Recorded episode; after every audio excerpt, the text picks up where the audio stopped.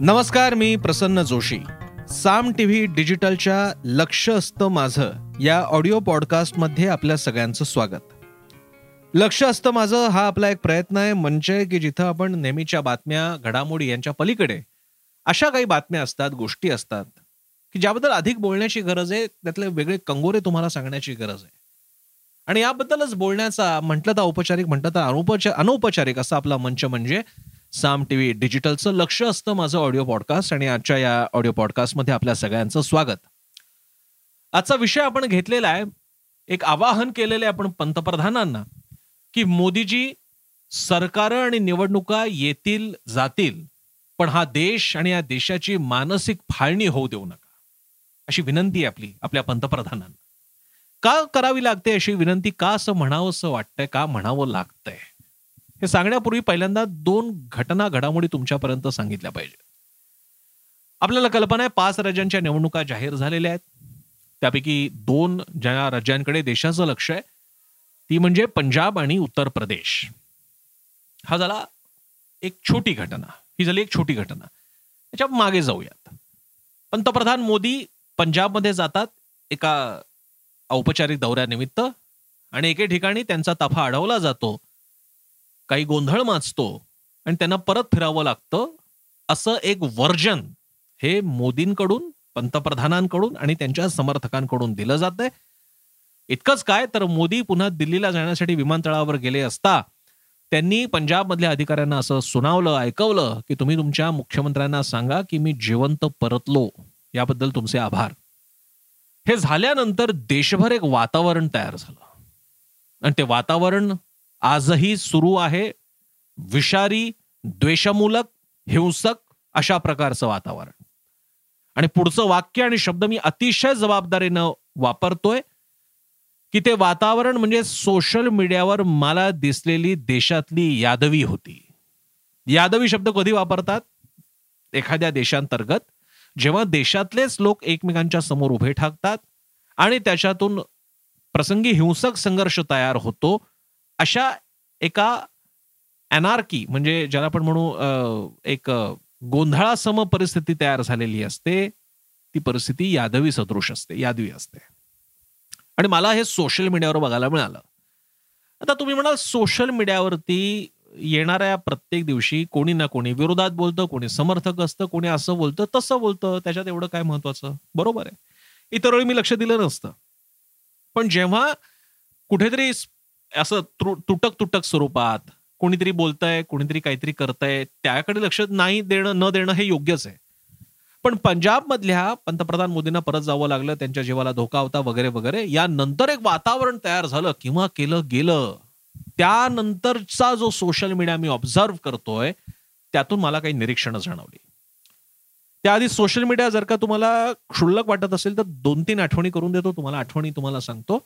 Social मीडियावरतीच प्रसिद्ध झालेल्या काही फेक न्यूजमुळे खोट्या बातम्यांमुळे मॉब लिंचिंग झुंड बळी झालेले आहेत. सोशल मीडियाच्या प्रभावाद्वारे सरकार स्थापित करता येतात उलथावता येतात माणसांच्या प्रतिमा घडवता बिघडवता येतात.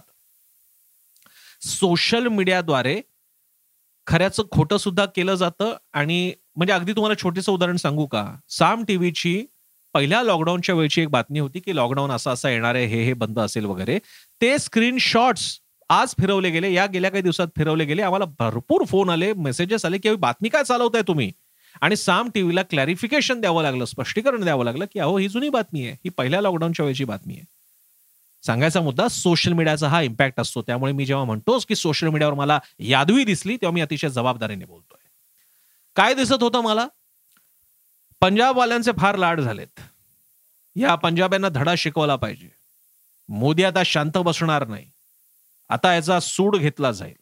शिशुपालचे शंभर अपराध भरलेले आहेत. आता शिर धडा वेगळं केलं जाईल.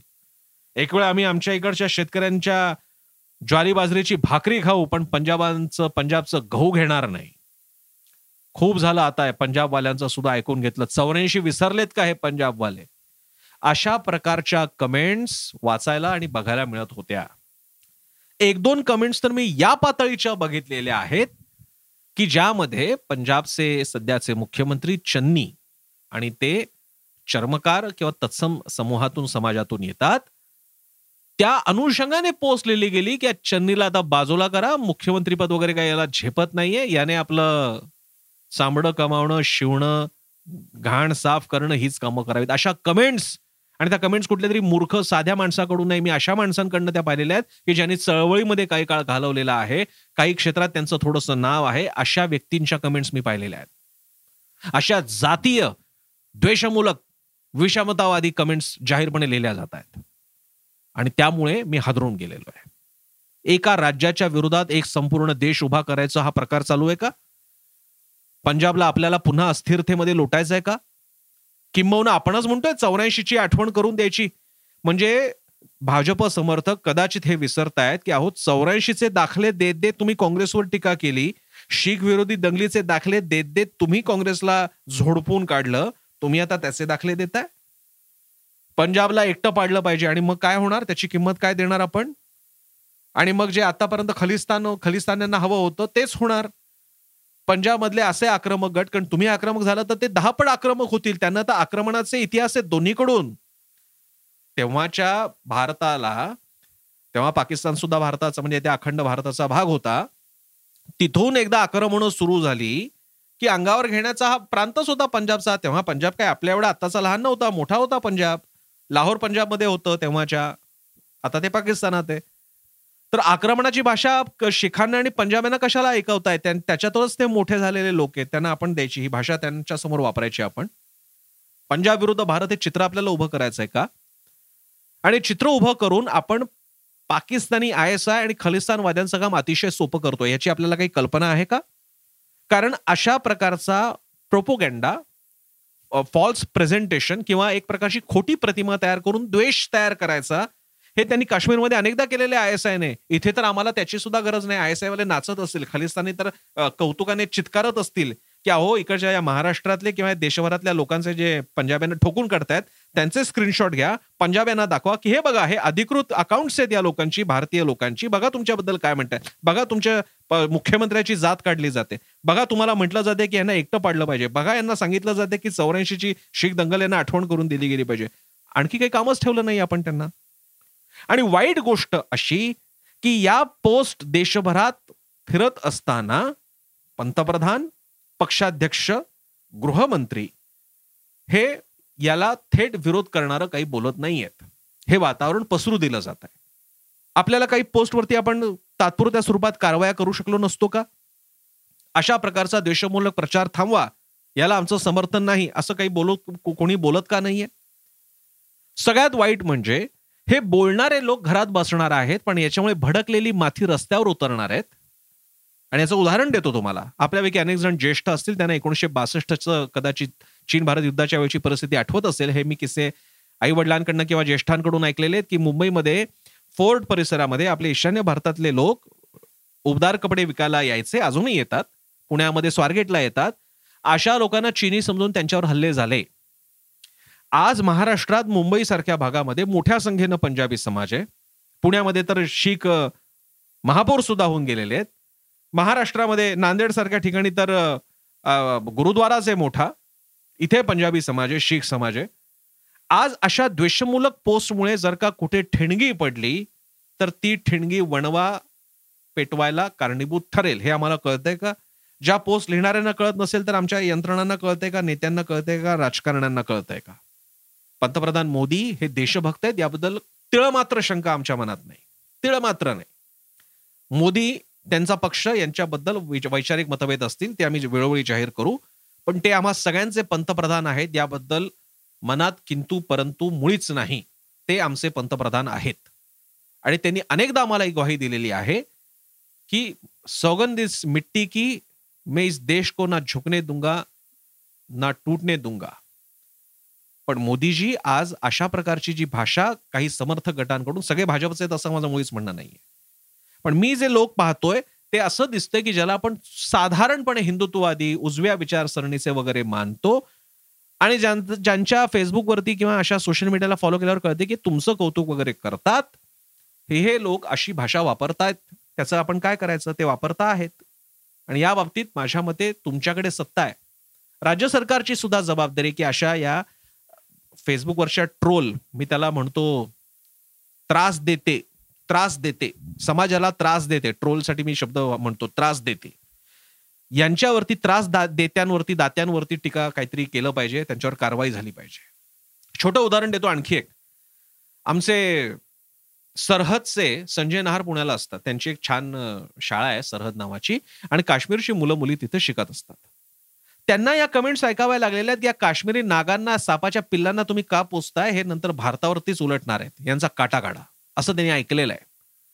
काश्मीरमध्ये जेव्हा परिस्थिती अतिशय चिघळते बिघडते भारतातले आपले लोक जेव्हा काश्मीरियांना शिव्याशाप देत असतात तेव्हा संजय नहार यांच्या पोटात गोळा येतो की आपल्या या सरहद शाळेचं तर काही होणार नाही ना इथे तर कोणी हल्ला करणार नाही ना. मग विचार करा जेव्हा आपण पंजाब विरुद्ध भारत अशी काहीतरी मांडणी करू पाहतो ते देशद्रोही आम्ही देशभक्त अशी काहीतरी मांडणी करू पाहतो. उद्या याची ठिणगी रस्त्यावर पडली तर काय भावात पडेल? आणि तुम्ही कोणाशी डील करताय? तुम्ही पंजाबशी डील करताय की जो पाकिस्तानशी खेटून असलेलं राज्य आहे? तुम्ही अशा राज्याशी डील करताय जिथले लोक हे प्रामुख्यानं भावना प्रधान मानले जातात. शौर्याचा लढण्याचा ज्यांचा इतिहास आहे त्यांना जिकडे मुळात तणावग्रस्त परिस्थिती आहे तिथे तुम्ही आणखी निखारे टाकताय. तिकडे मुळाच्याच पेटत्या वातावरणात आणखी निखारे टाकून आग वाढवण्याचं आपण काम करतोय का? हा माझा आपल्या सगळ्यांना प्रश्न आहे. आपण कोणत्याही बाजूचे असा माझं त्याला म्हणणं नाहीये तुम्ही मोदींच्या बाजूचे असाल भाजपच्या बाजूचे असाल. त्यांची सत्ता यावी असं तुम्हाला प्रामाणिकपणे वाटतं? स्वागत आहे तुमचं.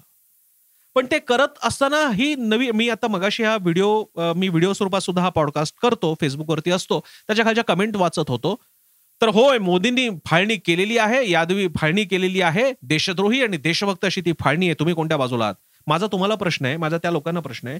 या देशामध्ये इतकं सगळे लढे होऊन गेलेले आहेत. अगदी जयप्रकाश नारायणांची दुसरी क्रांती असेल अण्णा हजारेंचं सगळं झालेलं आहे. या देशात देशद्रोही देशभक्ती नावाचा प्रकार कधी ऐकायला आला नव्हता. माझा तुमच्याबद्दल आक्षेप आहे तर मी देशद्रोही कसा काय?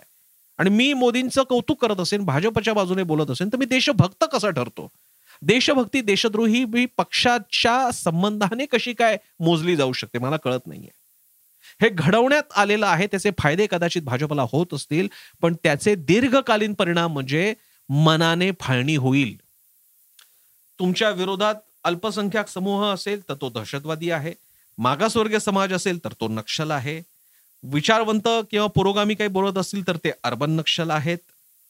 अन्य कोणी असेल त्यांना फॉरेन फंडिंग आहेत ते ख्रिश्चन आहेत ते मनाने दुसऱ्यांकडचे आहेत. फाळण्या फाळण्या फाळण्या आम्ही विरुद्ध ते. आणि असं करत करत आम्हीच हे संकुचित वर्तुळ इतकं संकुचित होत चाललेलं आहे की त्याचा जाच नंतर कधी ना कधी तुम्हाला होईल कारण एक प्रचंड मोठा समूह आहे.